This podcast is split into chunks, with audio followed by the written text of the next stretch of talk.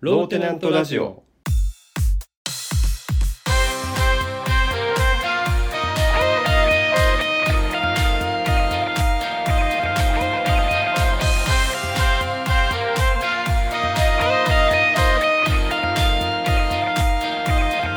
は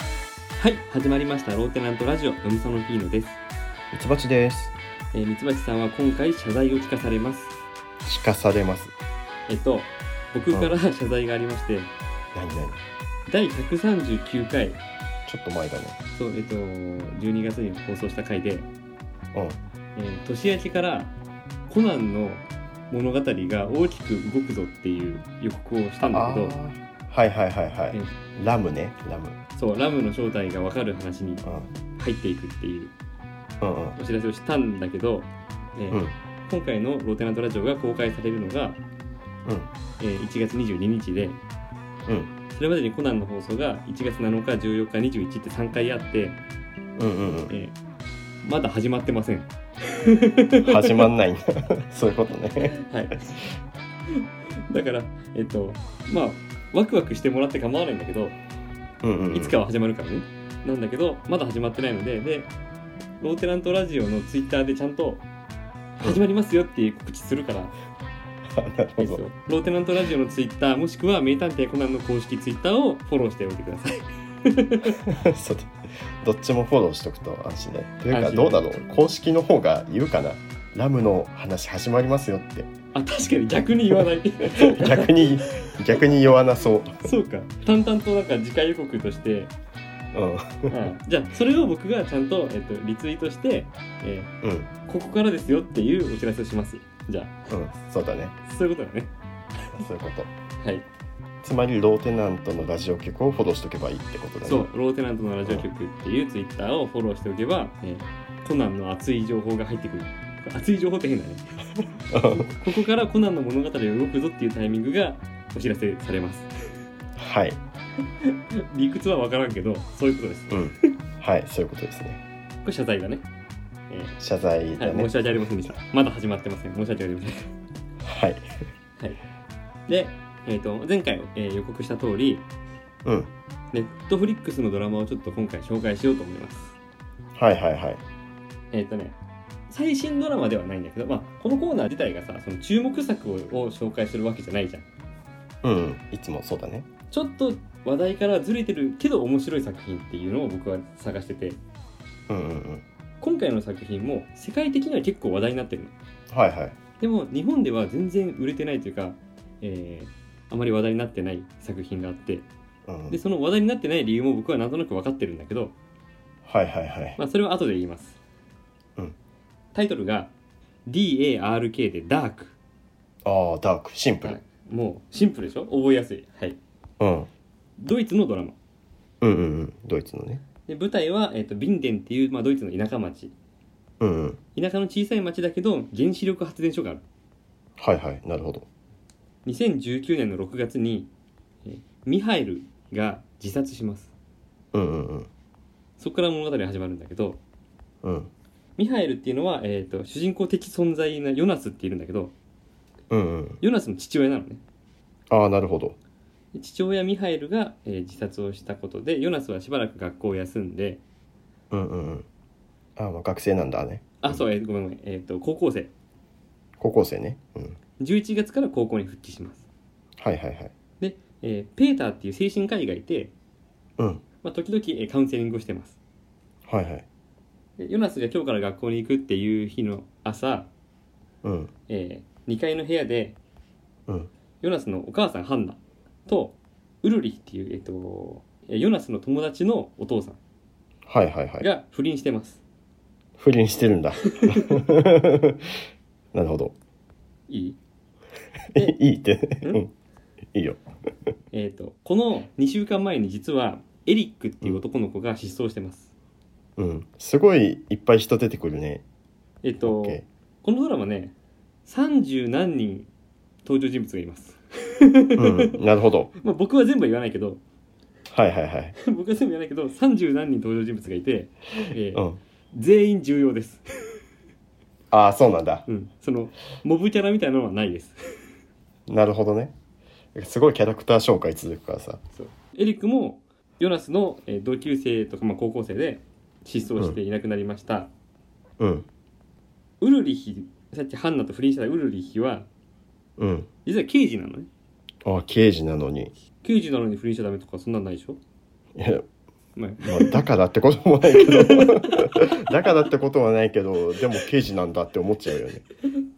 うん、ウルリヒとあとシャルロッテも刑事ですうんシャルロッテっていうのはペーターの奥さんです、なるほどはいはいはあいペーターは精神科医って言ったっけうん言ったそう 大丈夫ヨナスのカウンセリングをしてるペーターの、えー奥さんがシャルロッテで刑事ですあそこも刑事ねなんか今さそう頭の中でその漫画のさ最初の方のさうんあの人間関係図みたいなのがどんどん出来上がっていってるいいでしょでよこのウルリヒのうんうん弟がいたんだけどうん三十数年前に弟のマッツは失踪してるんですなるほど失踪してる人がちょくちょくいるねだからえっと今起きてるのはエリックの失踪事件なんだけどうんウルリヒとかその周辺人物の中には30年前にウルリヒの弟のマッツが失踪したってことが頭にあってうんそれ以来町の人は警察に対して懐疑的な視線を持っているああなるほでエリックもなかなか見つかもう2週間見つかってないからどうんう警ん察何やってるんだって怒ってる人もいるああなるほどねで、えーヨナスは学校に、えー復学しますはいはいはいでするとマルタとバルトシュが付き合ってるのうん知 らねえ知らねえ知らねえ同士で付き合ってた 実は実はマルタとバルトシュは付き合ってたのまだだとばまさかねまさかでしょうんマルタはウルリヒの娘ですえっ、と刑事ねウルリヒ刑事のうんえな娘娘がマルタなるほどでお母さんはカタリーナうんえっ、とウルリヒの奥さん奥さがんはカタリーナでカタリーナは学校の校長ですなるほどいいうんいいってこれいいいいじゃないと思うよ多分聞いて る人あのなんかわかんないけどさ、おうん俺はそうだけどドイツ人のこの名前がねスッと入ってこないところもあるし、はい何なもう十何人紹介してるよねキャラク ター入ってこないよいいいいいいじゃないでうんまあいいようんえっとマルタとバルトシュと、えーうんヨナスとうんあとマグヌスっていう、まあ、マルタのお兄さんがいるうんうんうんでその辺りがエリックが薬物なんかコカインか何かをうん隠し持ってるってことを知ってて、はいはい、でエはリいックはそれを回収せずに失踪したはずだから探しに行こうぜっていう話になるわけうん、で、えー夜にみんな集まって森に入っていくんだけどはいはいそのマグヌスとマルタのさらに弟がいてミッケルっていうんだけどうんうんうんミッケルは、えっと、まだ高校生じゃないちっちゃい男の子なんだけど、はいはいえーついてきちゃうわけ夜の散歩、うんなるほどでそれと同じ時間カタリーナ校長が、えー町の保護者たちを集めて、えーうんエリックが失踪した件について何か知ってることはないか情報提供を求めるわけはいはいするとヘルゲがヘルゲがヘルゲは、えーとうんペーターのお父さんはいはだいはかいら、まあ、今もうおじいさんで結構もう、うんえー、と施設に入ってるようなちょっととぼけた老人なんだけどうんが急に立ち上がって学校の方にブツブツブツブツ「また怒るぞ、また怒るぞまた怒るぞ」って言ってんの。はいはいはいはいでバーンって学校に入ってきて「また怒るぞ!」って言ってんのねうんそっから急に嵐になってうわーって、う雨と風が吹き荒れてうんで森の中で、えー子供たちは嵐に遭っちゃってミッケルとはぐれちゃうああちっちゃい子がねそうどっか行っちゃうんだうでん翌朝ミッケルがいなくなってうん警察が「また失踪者が現れた」って言ってうんうんうん大事件になっちゃうこれはもう失踪というかさうん普通に迷子でしょ嵐の日に さ森に行ってさいやいそなれくがなっちゃったわうんそれがもう翌日も翌々日も探しても探してもいないのうんなるほどで、えーウルリヒからしたら息子だからうんつまり三十何年前に弟がいなくなって今度は息子がいなくなってうんうんちょっともう、えー冷静じゃないわけもう俺は何が何でも探してやるぞってなってるわけよねうんで、まあ、この話の第2話でミッケルがはいはいどうなったかってことは明らかになるんだけど、うんミッケルは森の中にいましたうんで森から、えー町の方に向けて歩いていきますでうん家に帰ってきてうん帰ってくるんだ帰ってきて玄関のドアをガチャって開けようとした瞬間に中からガチャって開いてうん「お前誰だよ」って言われるのえ若い男が出てくるんだけどうんうんうん「いやミッケルです」ってうん「知らねえよどっか行けよ」って言われてえ自分の家に帰ったらそうなったってことそうそうそうそうなってるってことでえ後ろの方からう「ウルリヒ」って声がするわけうんうんうんうん「おう今行くよカタリーナ」っつってはいはいはいはいウルリヒとカタリーナ高校生なの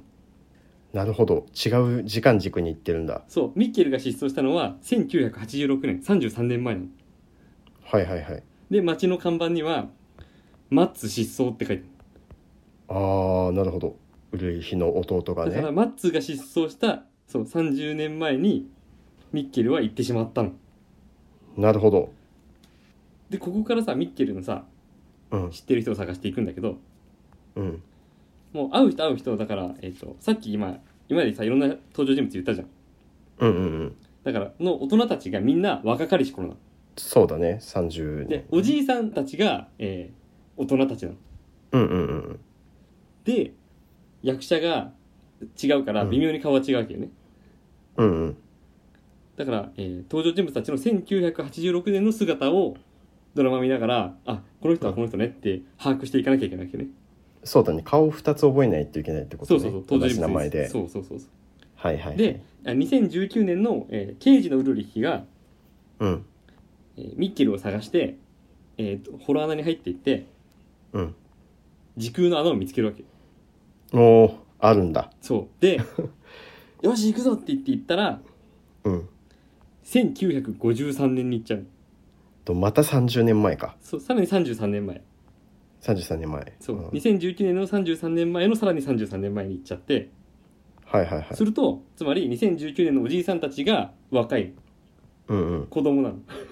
なるほどでこのタイムトラベルをこの人たちだけでいろんな人がしてだから今、うんえーミッケルは86年にいるけどこの人は何年のこの人は今この年代にいるとかっていうことがめちゃくちゃ起こるからはいはいはいはいひたすらややこしいややこしいねめっちゃただこれがちゃんと、うんえーシーズン3で収束していくっていうはあなるほどねそうだから登場人物30何人出てくるって言ったけどうんうんうんその彼らのえー2019年の姿1986年の姿1953年の姿うんうんうんなるほどね、はい覚え芸だね芸かどうか知らん けどそうだまあすごい記複憶雑芸だねだからドイツ人ってこういう複雑なドラマ好きなんだなってすごいわかるしうんうん、うん、面い白いんだけどそれにうんプラスしてさっきミツバチが言ったようにドイツ人の名前って独特でちょっと覚えにくい そうだねちょっとねマグヌスとかバルトシュとかうんなかなか聞かないような名前、うんうんうん馴染みはないねそうウルリヒとかもねでもっと言うとうん今、えっと53年86年2019年って言ったけどうんこっからさらに1921年とおうまだ広がんの2052年っていう時間軸が現れるからめっちゃ難しいじゃ ん役者さん揃えるの大変だねそうだから えっとざーっとさなんだっけウうんィキペディアとか見てもらうともう一人の登場キャラクターに役者が3人書いてあったりす る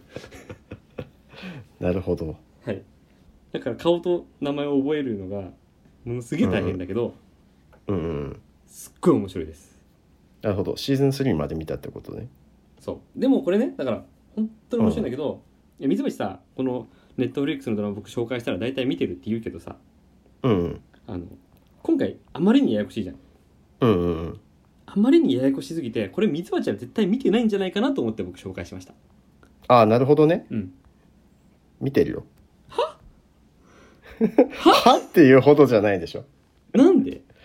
見てるよだってさいやだってさミツバチがネットフリックスに入ったのって先月の話でしょうんネットフリックス入ったのはねそう、うん年末に入りましたつい年末にに入ったでしょあのピノッキーを見るために入ったでしょそうそうそううんもう見たのいや違う違う違うえ昔実家でだからケーブルテレビ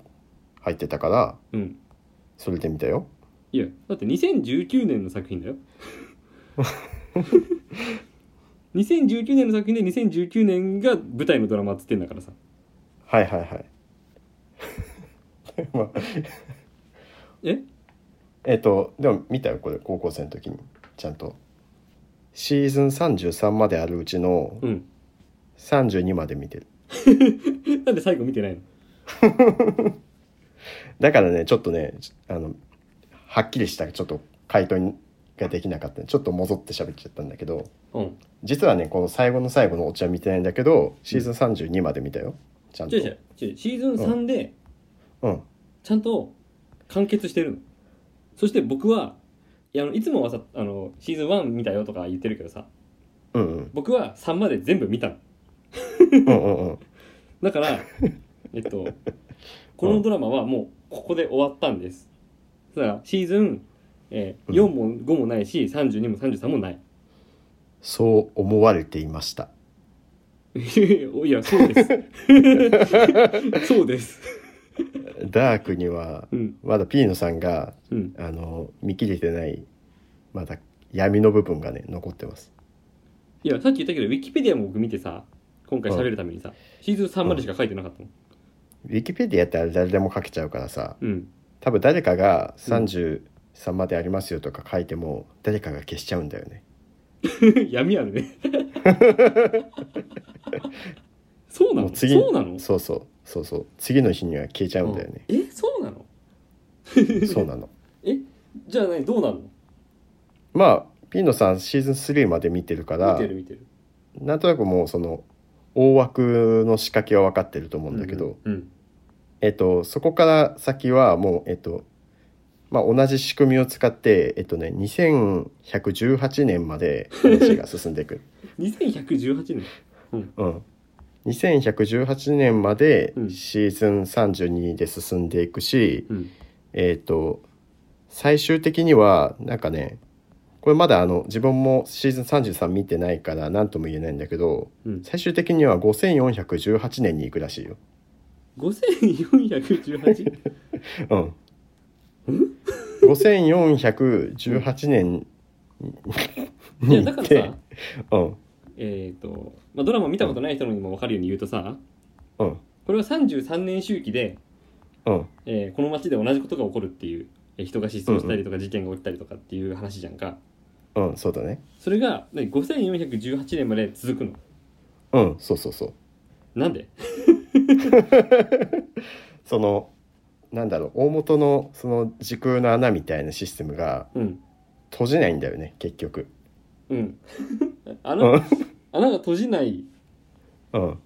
え5418年人いないでしあー、なんか、いいとこついてるねょ、。うん、で、確かにあの、5418年は、もうね、半分パラレルワールドみたいな世界がね、展開されるっぽくて、いや半分じゃなくてさえああえっ、とねえっ、と例えば2319年にウルリヒがいるの。それはどのどどこのルリヒえっ、ともうまああのシーズン33見てないからあれなんだけどこれ違う俳優さんで、 うんしかもえっ、とカタリーナっていううんえっ、とロボット が家にいる。カタリーナはロボットうん、カタリーナっていう名前のロボットがウルリヒのその身の回りの面倒を見てくれるみたいな世界観らしいよ。あえそれは何それは、えっと、本来の2019年の時間軸でそうなるのいや違う違う違う。んこれはまああくまでそのシーズン33の話なんだけど、うんまあそそれまでの話をすると、いやそうだからなんでそうなるのさっきさパラレルワールドみたいなって言ったじうん、えっ、とねだからそのもうさすがにすプラス3300年とかしちゃうとゃんうんもう同じ人は生きてないんだけどうんずっとその時空の穴の概念はあって。うんえっと、同じような問題がまだ発生しているぞっていうのをシーズン33で描かれているのね、うんこんなに時間が経ってもまだ終わってないみたいなでもさでもさうんその、うんミハイルが自殺した時にさ残した手紙のさ、2020年11月4日にうん。週末の日を迎えるってなってるわけじゃん。手紙開けちゃった時ののあれね。あうれんね。書いてあったやつね。そうそうそうんんで週末を迎えたんだったらもうその先はその2000何年だろう5000何年だろうがうん。うん。週末後じゃないのえーっとね、週末は来ませんでした。なんでえっと、まあ、来たのは来たんだけど、みんなで33年後に避難したから、おーみんな生きて た。腑に落ちたでしょん いや違う人人は生き残ったけど世界は残らないじゃん それではいやいやいや。そう週末が何を指すかっていうところなんだけど、うんえっと、なんかもう全世界の人が、もう週末来るからやべえと思って、うんみんなで、その森の奥のうん時空の穴にうん飛び込めって言って、うん全世界の人が、その、33年後の世界に行って助かった。いやいや え2052年はうん。 2052年のビンデンは崩壊してたじゃんもうはいはいはい。2052年はでしょ ?2052 年は崩壊してた。そうそれ33年後でしょうんうん。で、飛び込んだのはうん2020年だなんだよね。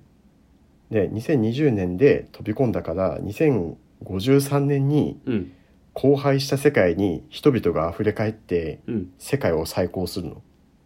あなるほどなるほどはいはいはいはうい、ん。はいはいはいはい ふに落ちた。うん腑に落ちた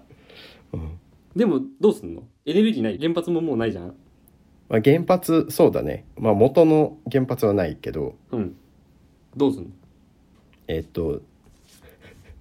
あのクラウディアはどうしたのクラウディア、うんえっと、原発の責任者だったクラウディアはどうしたの原発の責任者のクラウディアは33年後にあの移動してうんやることねえなってなってたやることねえなってなったのだって原発ないからクラウディアはだから2019年20年の時にはうん原子力発電所を切り盛りしてたけど え違うよ違うよえ違うのあれ何言ってんのクラウディアえ違うはの1986年の原発の責任者だよ、 86 年ね何言ってんの何言ってんの2019年はもうおばあさんだよ 何言ってんの分かってないじゃんあのねク クラウディアは、うんえっと、まあ、2019年の時おばあちゃんだと言ったけど、うん これねあのピーノさんのその今ちょっとある種その想像力のなさが今露呈したところなんだけどなんで否定されてんだよ、これ2019年にうん、クラウディアは3人いるの。えっと言いたいことは分かるうん、わかる。あのねうん。クラウディアが別事件のクラウディアに荷物を託すっていうシーンがあるのはいはいはい。そうなんだよ。今びっくりしてるでしょいや、びっくりしたんよ。見たよ、ちゃんと。ちゃんと見てるよ。はいはい。だから、えっ、と、おばあちゃんクラウディアはうん。やることねえなってなってるし、うん。原子力を切り盛りしてた33年前のあ66年前の33年前。 33年前のクラウディアもう原発なくてやることねえなってなってるし、うん。66年前の子供クラウディアは 子供クラウディアは瓦礫の山で遊んでるやることあるじゃん。 やることあったそうそうそういや、結局よ。結局、うカんーンバルトはどうなるのっていう。カーンバルトカーンバルト。カーンバルトね、ああうんはいはいはいカーンバルトはうん。結局のところでしょ、うん結局で言うとカーンバルトは今考えてる いや、今考えてないよ。あの、言葉をちょっと考えてるだけだよ。カーンバルトは、あの、木こりになります。みんなうん。みんな どういうことえカーンバルトはヨナスの名字だよ。カーンバルト家うん。は木こりになります。ハンナもそハう。ンナもセバスチャンもミハエルもうん。みんな木こりになる。そう。 だって荒廃してるからうんうんそう木切るところから始まるからねやっぱりあのまずはね文明はねあそうあそうですあか、の荒廃した世界だからエリザベスはエリザベスねうんエリザベスはパンを食べるよ、パンを食べるうん、どういう意味何暗号あ違う ちょっと待ってエリザベスはパンを食べる人になる、パンを食べる人って何パンを作る人なら分かるパンを食べる人っていう役割はないよパンの試食家になる 試食家ってなこれこれこれちょっとあれだねちょっと適当すぎたね適当すぎ今今考えたでしょいや違う違う違う違うい適当すぎだって何やちょっとあの表現がうんちょっとあれだったな伝わりにくすぎたなってえっとエリザベスは、うんえっと荒廃した世界に行ってあ行くんだでもうみんながその木を切ったり畑を作ったりして食べ物頑張って作るんだけど、うんそこでみんなが作ったパンを食べ比べして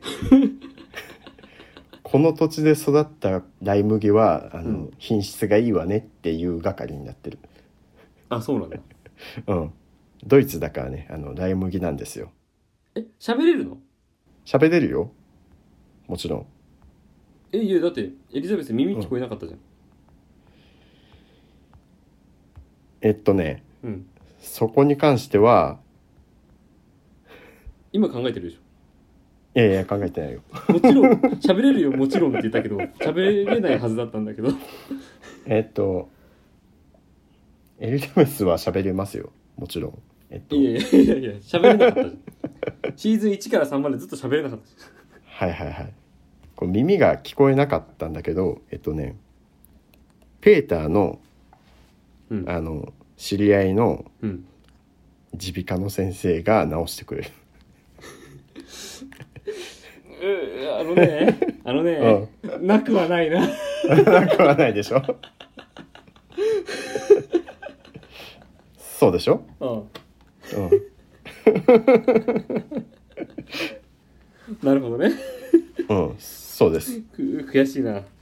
うん。こう治っちゃうんですよ。はいで、しかもあの、ペーターの友人のその耳鼻科の先生は、うん、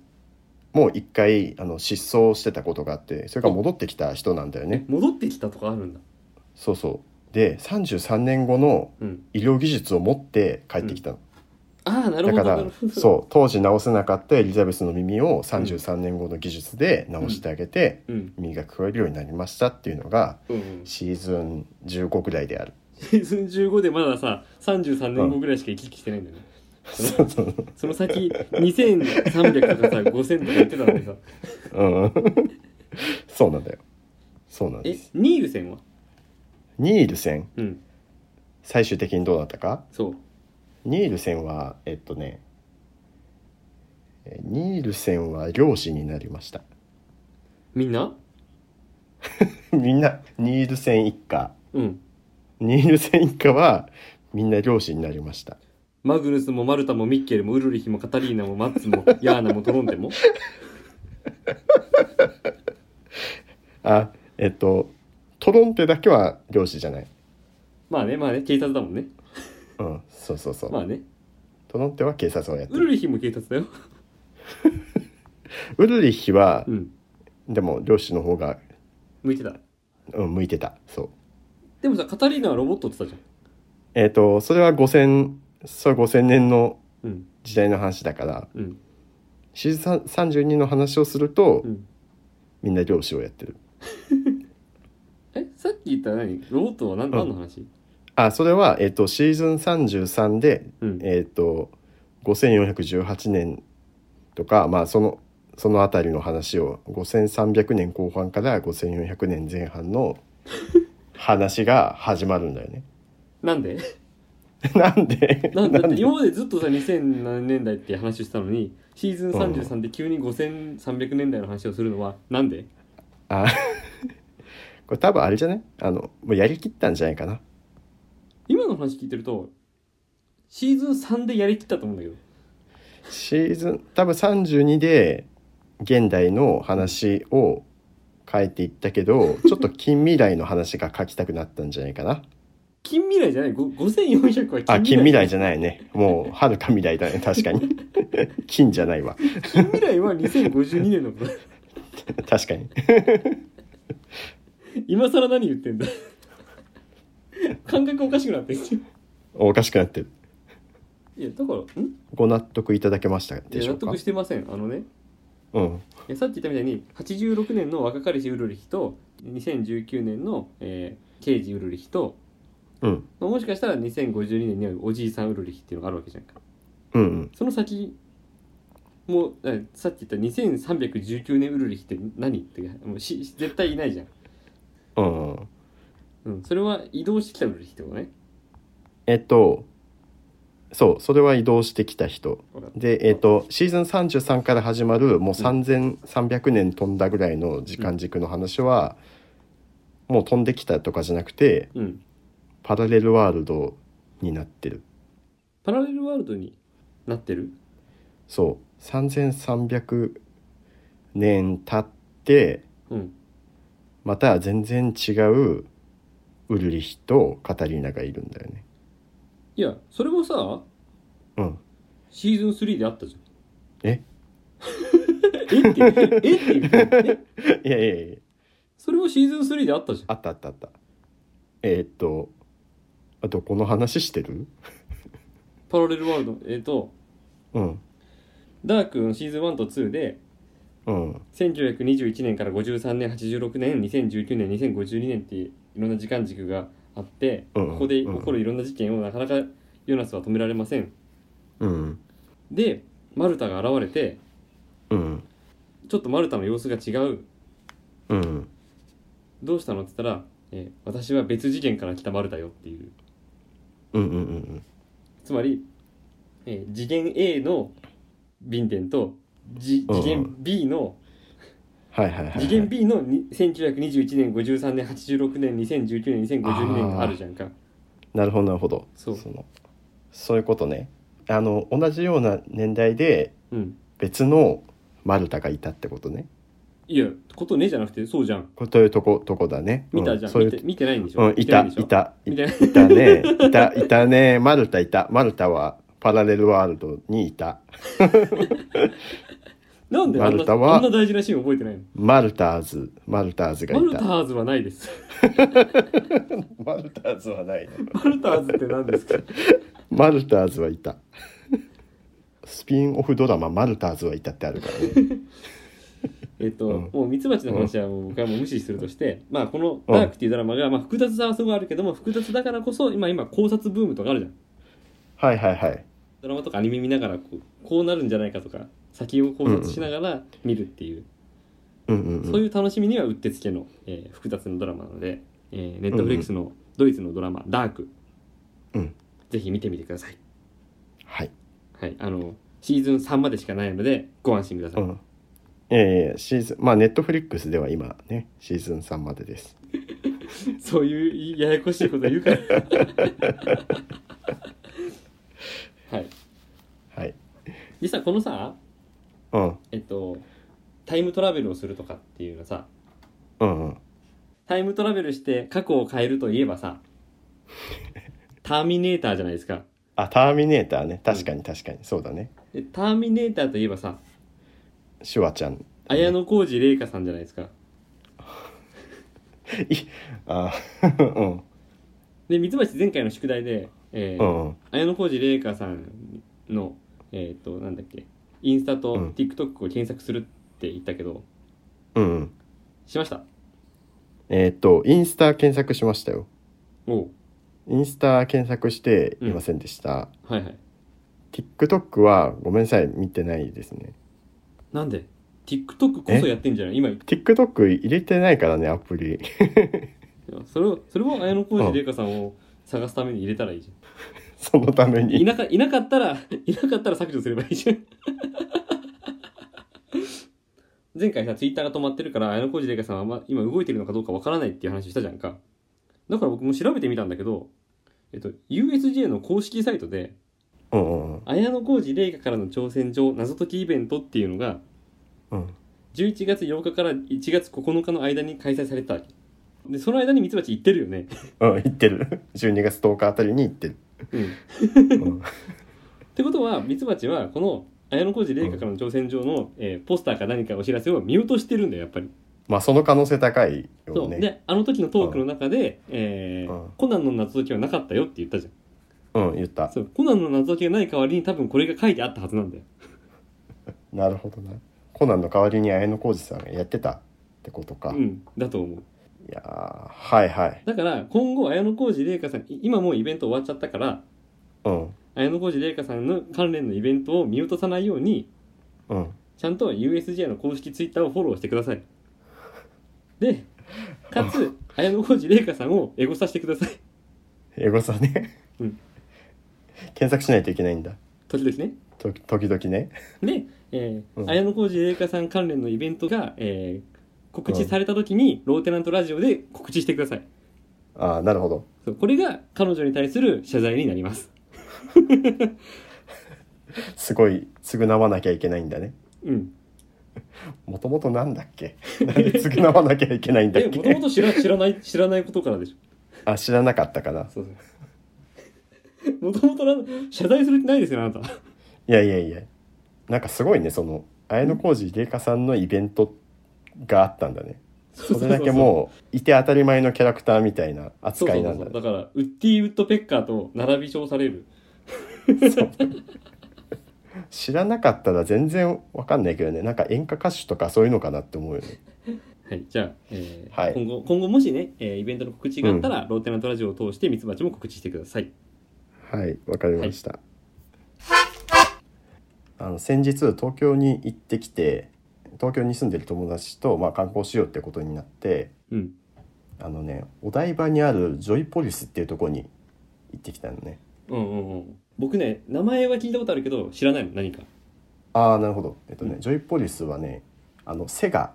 が運営してるうん。セガわかるなんかあのソニックとか えっと、セガはわかります。セガはわかるね 失礼しましたセガが運営してるえっとね屋内遊園地のねはいはい。でまあ屋内遊園地っていうものがあるのを自分はそこで初めて知ったんだけど大丈夫、うん大丈夫。ちょっと待って、ちょっと待って。何何さっき USJ の話して、その、あの、うんうんヘマをやらかして謝罪に追い込まれてるじゃん、あなた。おいうんまあね、うん、今回はヘマないですかこ 何名物キャラクターみたいに見落としてたらダメそうそうそうそうそういうのそれで言うとジョイポリスのなんか、看板キャラとかうんこのキャラクターがテーマみたいのを一切把握してきてないのでちょっとやばいかもしれない、あれ見てないなんてっていうクレームがあのいっぱい来そてうそう炎上しますよあなた そうなるかもしれないえ屋内遊園地そう屋内遊園地でなんか想像できないじゃんうんどんな感じかっていうともう普通にショッピングモールとか入ってる大きい、まあ、建物があって、うん そのショッピングモールを抜けたところにその急に入り口があって遊園地の、うんうでんそこ入っていくと、まあ、そのジョイポリスがあるんだけどなんかイメージね、めちゃめちゃ大きいゲーセンみたいな雰囲気なのはいはいはいはい、まあ、セガがやってるからねそうそう薄暗くてなんかもうすごいピカピカしててはいはいはいみたいな感じのところで中にジェットコースターも入ってるし屋内なのに おおあとまあよくあるライドがあったりとかショーがあったりとかうんなんかゲーセン感覚で楽しめるなんかシューティングゲームみたいのがあったりとかお化け屋敷があったりとか、うんうんそういう感じのところなんだけど、本当に遊園地なんだねそうそうまあ友達が、えー、とそこに何回か行ったことあって詳しいっていうのと、あとその友達なんか東京行ってる間ずっとだったんだけどすごい予定を立ててくれるのねスケジュールをねそうそうそうこの時間にここ行こうみたいのを全部は予いはいはい定立ててくれて、 はいはいはいミツバチの父さんみたいでしょあそうそうそうミツバチのお父さんみたいに、まあ、分刻みじゃないけどもうここに来たらこれとこれとこれを見て次こっちに行ったらこれとこれを見てみたいな全部決めてくれるえ人そなうのいねうそれだったらさもうさ綾小路麗華を見るとしたみたいないじゃんもう見るべきものを見てきてるわ けじゃんそうだね詳しい人がね、そうそうそううん、その結果、まあ、アトラクションいっぱいあるけど、うん何行ったかっていうとまずマーダーロッジっていう、えっと真っ暗な部屋に入れられてうん何360度のそのサラウンドのヘッドホンみたいのを装着して真っ暗な部屋の中で座らされてうんでその音がすごい立体的に聞こえるからうん今左前方のドアが開いた音がしたとかうん今真後ろに誰か立ってる感じがするとかなんかそういう音だけお化け屋敷みたいなほうちょっとホラーサスペンス的なストーリーが進行していくみたいじゃなあマーダーロッチだから人殺しがいるってことねそうそうそう次に「進撃の巨人」に行きましたお「う進撃の巨人」どんなのかっていうとこれはもうウォークスルー型のアトラクションって言っていいのかなその歩きながらその「進撃の巨人」の世界を体感するみたいなほうほうほでう巨人の手がバーって出てきたりとかあああのだから自分は人間でその周りに巨人がやってくるっていう規模感の演出そうそうそうっていうのを言って次「あやかし屋敷」っていうのを言って、まあ、これ割と子供向けだったんだけどこれお化けがいっぱい出てきて、えーとうんまあこれライドだねなんか椅子に座ってるんだけどその椅子がガタガタ動いたりとか、スクリーンにそのお化けとか妖怪出てくるんだけどそれに合わせて席が動くみたいな。はいはい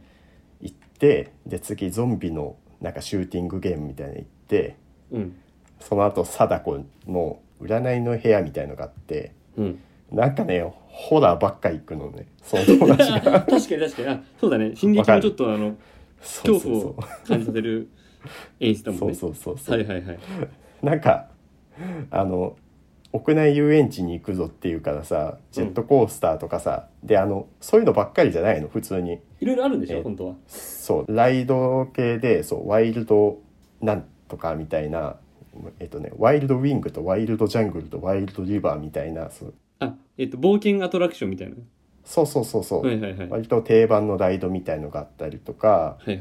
アニメとかゲームとコラボした例えばなんか逆転裁判の、うんえーっと推理型のアトラクションみへえたいのがあるんだけどうんなぜかその友達のチョイスがもうホラーばっかりだね それえそれそういうのが好きなのか なその人は好きなんだろうね なんかえーっともう本当に全部任せちゃってたからさ、うんうんもう全然なんかその心づもりで行ってなくて、はいはいなんでこんな怖いのばっか行くのみたいな。うんえなんでだったのいや別になんでってことはなくてその友達の趣味だと思う、ただただいやだからそのその人がそれが好きなのは分かるとしてさうんそれをミツバチに体験させたいという理由がなきゃダメじゃんいやわかんないけど いやもうその人の趣味だと思うその人的にはこれが面白いと思ってうん多分その人それが趣味だからそれしか見たことないからそれしか紹介できないんじゃない まあどうなんだろうねそのパターンある まあそのパターンはわかんないあるかもしんない僕だってさネットフリックスのドラマこうこの番組でいっぱい紹介してるけどさうんはいどうしてもこうサスペンス系とかそういうのに寄っちゃうじゃんはいはい僕の好きなタイプのドラマに寄っちゃうじゃんうんうんうんそう,、そういうだね感じじゃないのそういう感じだねうんめっちゃ寄 ってた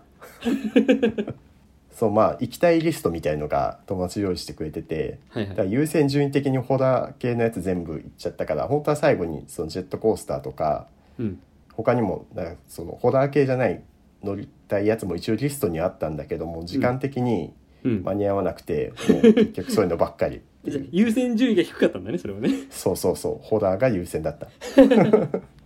ら個人的には他になんかシューティング系のやつとかもっと行きたいのがいろいろあったからはいはいなんか次回東京来る時やったら絶対もう一回行こうと思って あそうなんだそういう感じなんだ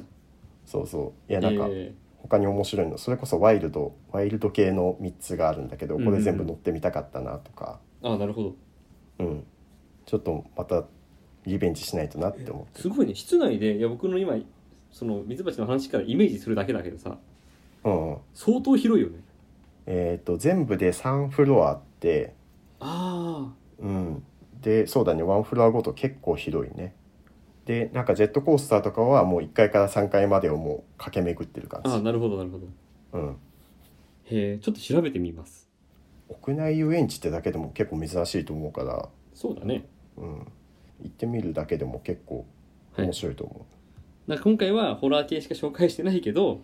う、うんえーもっといろんなのあるから、えっと、そうそうそうそれもちゃんとホームページとか見た方がいいね、うんそうだねうん、えージョイポリス行ってみたいなとか行ったことあるよっていう人あと、まあ、ダーク見てみたいとか見たことあるよっていう人は、えー番組宛てにメッセージをください受付メールアドレスはローテナントラジオアットマーク Gmail.com 綴りは LOWTENANTRADIO アットマーク Gmail.com です募集中のメールテーマは「これって何なの?」「一風変わったいたずら」「一風変わった嘘」「今しかできないボケ」「100選」「ジャイアンの目撃情報」「令和なんでだろう」「感染予防対策」「ミツバチクイズ」ですあと楽に稼げる方法も送ってください、 DM でねえー詳しい内容は番組ホームページローテナントのラジオ局を見てください簡単な投稿フォームを用意してあります、はいえーホームページには放送後期ムームサノピーノの独り言も書いてありますはいそれから、えーローテナントの読書会第4回、えー近藤幸太郎著アロハで漁師始めましたをうん今編集中です、近日公開予定です楽しみですねはい、それからミツバチの活動については木の図鑑 .info をご覧くださいはいお願いしますお願いしますえっ、とさらっとミツバチクイズやりますはいあの番組150回記念で、えっとミツバチクイズスペシャルをやろうと思っています、うんえーミツバチクイズというのはミツバチさんに対する質問を送ってもらってその答えを僕が予想して、えーミツバチさんに正解を答えてもらうというコーナーですはいはい、えーメール来てますテナントネームケインさんはいえーミツバチさんがローテナントの読書会で扱ってほしいと思う本は何ですかあーこれね、うん、読書会ももうえー4回まで行ってだんだんこう定番化してきてるのでうんうんうんここでミツバチからのリクエストを聞いてみてもいいかなと思ったんだよねうんうんうんで僕の予想は解決ぞろり なんで え解決ぞろりって扱うのそれおすすめされたとしてえわかんないよ知らないよこれはえっ、とゆかさんと翔平さんに任せてください 扱うかどうかはあの二人が決めるからねなるほどね あの二人ってすごい 自分じゃないみたいに言うけどあの二人が決めるからゆかさんと翔平さんが解決ぞろりがいいと思ったらやるかもしれないしやんないかもしれないそれどう思うかだよねああなるほどはい本かえほうれん草マンの方え何の話 えわか解んない決ぞろりじゃなければほうれん草マンの方かなと思って ほうれん草マンごめん知らないんだけどえ解決ぞろりの宿敵ほうれん草マン知らない のそうなの なんでじゃあいいですじごゃめあんいいです、ごはめんい、し知らなかったそれあの知らなかったら謝罪に追い込まれるからもう嫌でしょ嫌でしょ、 あ確かにうん、だから自分で調べてください 何不意のことで 謝罪しすぎなんだよ、ね、ただえー、いい準備できたちょっと待って悩んでる悩んでるというかうん、パッて出てこないなどうしようかなえーじゃあミツバチさんがローテナントの読書会で扱ってほしい本は何岡本太郎さんの自分の中に毒を持ってですあーなんか聞いたことあるうん聞いたことあるし岡本太郎の本は僕は読んだことないからあ本当うんローテナントの読書会で扱ってほしいと僕も思ううんうんこれいいチョイスでしょゆかさんと翔平さんに伝えとくうん伝えといてください、はいあのこの本去年の3月ぐらいに買って、えー、と読んだんだけどうんもう熱量がすごい言葉の一つ一つにすごいエネルギーがこもってる感じがして、へえあそうなんだうん、まあなんかある種自己啓発本みたいな扱いをされることもあるんだけどうんうんそうだねなんか自伝的な話も結構あったりして、うん楽しめると思うしえ何ミツバチも読書会に出たい